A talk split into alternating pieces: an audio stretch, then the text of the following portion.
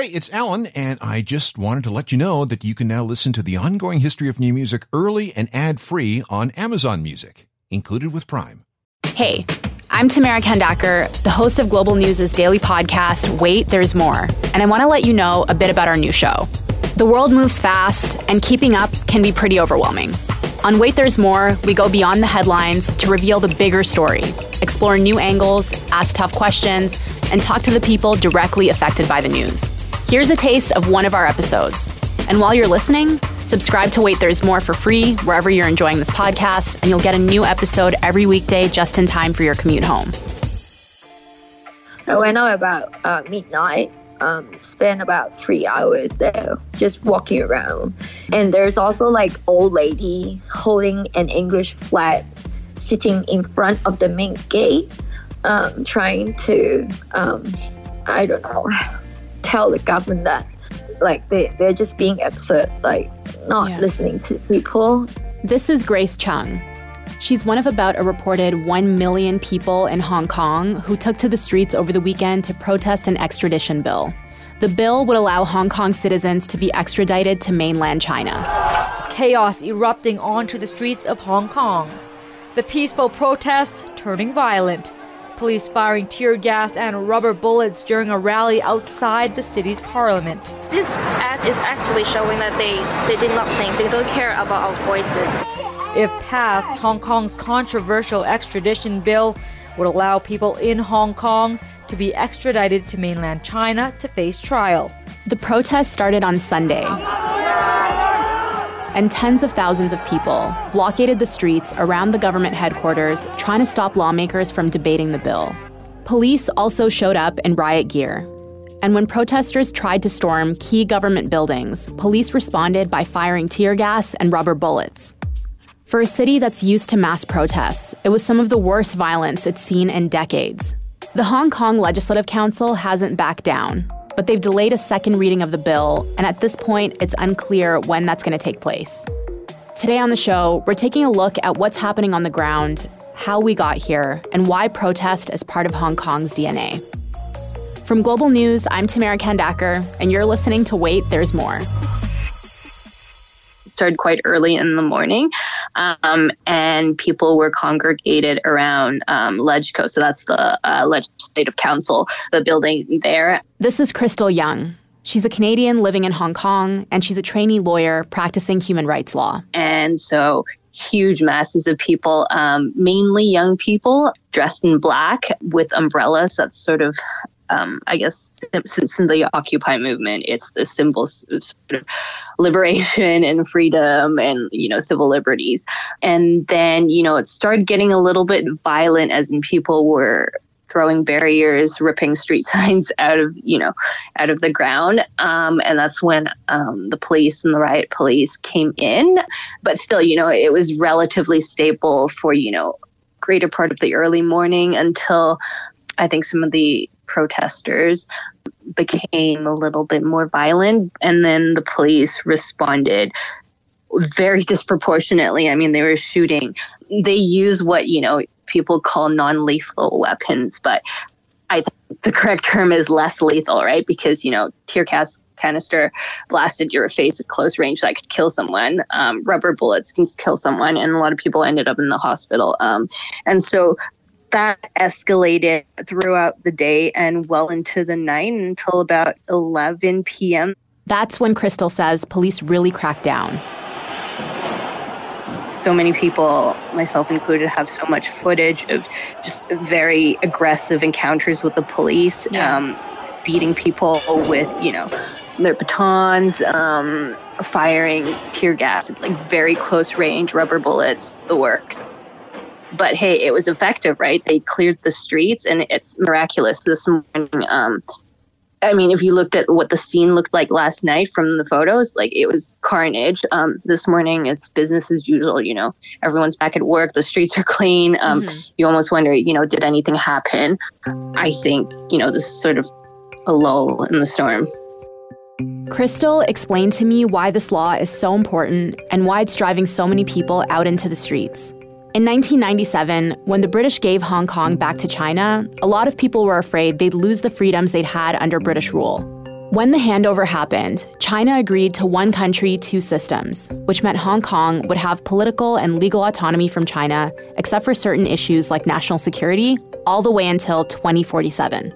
The problem with the extradition bill is that it effectively allows China to extend its jurisdiction into Hong Kong. And so that's completely contrary to the spirit of one country, two systems. Um, and I think a lot of people are concerned very rightfully so that this is sort of the beginning of the not even the beginning right it's it's a big step towards the erosion and disintegration of the rule of law in Hong Kong and that's what guarantees Hong Kong people the rights and freedoms that you would not have in China. I also talked to a woman named Grace Young. She's a vet in Hong Kong and she's been in the streets protesting the bill. To be honest, with 1 million on the street, the only thing we ask for is to retract the extra, extradition bill. That's the only thing that we ask the government like for. Just mm-hmm. please, please just retract this because this is going to affect both financially as well as the stability in Hong Kong. It's mm-hmm. not just about like um, this moment. It's about future. It's about our next generation. It's about kids that not trusting communism, not trusting that PRC will be able to judge like um, a case fairly compared to Hong Kong. Grace explains to me that this, in her mind, is about more than just extradition. She thinks the impact is way more far reaching. She's echoing the concerns of other protesters. She says the people who come to invest in Hong Kong do so believing that the city has judicial independence. That is to say, if anything goes wrong, they'll have human rights and they wouldn't be extradited to China where that isn't a guarantee. Once you get like sent to China, there's no way that you you can guarantee you you can find a lawyer to defend you. Mm-hmm. A lot of the human rights like lawyers in China, they got locked up. Okay, they got persecuted. So why why would anyone think that they could have a fair fair trial in China? It is just you know that kind of fear just making everyone really uncomfortable. She thinks this would be devastating for Hong Kong economically, and she paints a pretty bleak picture. People spiraling into depression and creatives migrating out. She's angry and terrified. And she says everyone else who's protesting feels the same way, like the government isn't listening to them everyone's so emotional. Like even like at my age, a lot of my friends already have kids. And then they were like, I feel really useless because I stay home and watch every other kids um, battling at the front. Basically, China can can arrest anyone. Like, yeah, you're a threat to to them, right? Even Ai Weiwei, the the artist in China, right? They yeah. did nothing wrong they could c- catch anyone that they want. You're not scared of that? Like you're you're talking to me. I am not because to me, I went to the protest the night. Everyone asked me, Grace, don't go. Why why are you going? They're going to be valid. No, why why would everyone assume everything so negatively? If I am going to die there, I'm okay. Like I tell everyone, if it's war out there for Hong Kong mm-hmm. and I I like those kids need help. I don't mind going. If I get shot, I get shot. Right? Wow. They need people. Why am I like getting like so like coward staying at home if I know this is the correct thing to do? So, we've heard a bit about what things have been like on the ground. But I want to go back in time a bit. The relationship and history between Hong Kong and China is complicated, but pretty crucial to understanding how we got here and why so many people are so emotionally invested in preventing this extradition law from happening. I'm talking to Vincent Ni, a BBC journalist who covers China a lot. When the handover happened from the British to China in 1997, people living in Hong Kong were scared of what being ruled by China would look like. So I asked Vincent what China's relationship with Hong Kong has actually been like since then. Well, to be fair to Beijing, um, China had been trying very hard not to intervene, um, not to uh, publicly comment on affairs in Hong Kong because of this promise of one China, uh, one country, two systems. But because of the existing fear that had always been there, and also the following legislations uh, attempted to be introduced into Hong Kong. For example, in 2003, um, more than half a million Hong Kong citizens uh, marched on the streets of the city demanding the withdrawal of Article 23, which is essentially a national security bill.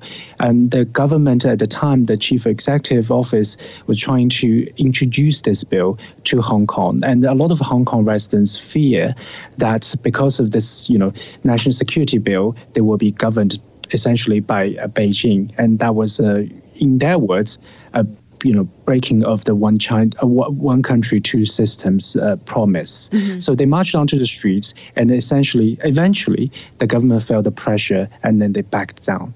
And then in 2004, there was another massive protest. Um, onto the streets. And then the government also felt that um, you know they had to respond to citizens' demands, etc. In 2005, the first ever chief executive of Hong Kong resigned, uh, citing health reasons. But of course, a lot of reports were suggesting that you know he resigned because he wasn't able to properly uh, balance the interests of Hong Kong citizens as well as Beijing's interests. And Hong Kong has basically become known for this culture of protest, right?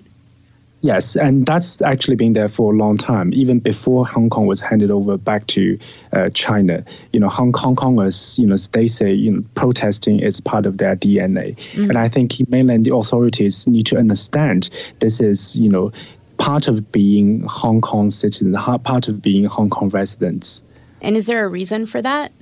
Well, I, you know, suppose under British rule, um, you know, they, you know, the, the, the media they consumed, the kind of values um, they learned, you know, um, under the British uh, governance, um, they thought that um, you know protesting, you know, freedom of assembly is part of their daily life, and it's just absolutely normal. I mean, I don't think it it, it suggests Hong Kongers are any different from anywhere else in the world. Mm-hmm. It's just the kind of you know belief they have that freedom of assembly, freedom of press is integral part of Hong Kong life. So it seems like a lot of young people are taking up this cause. Is that is that an accurate assessment?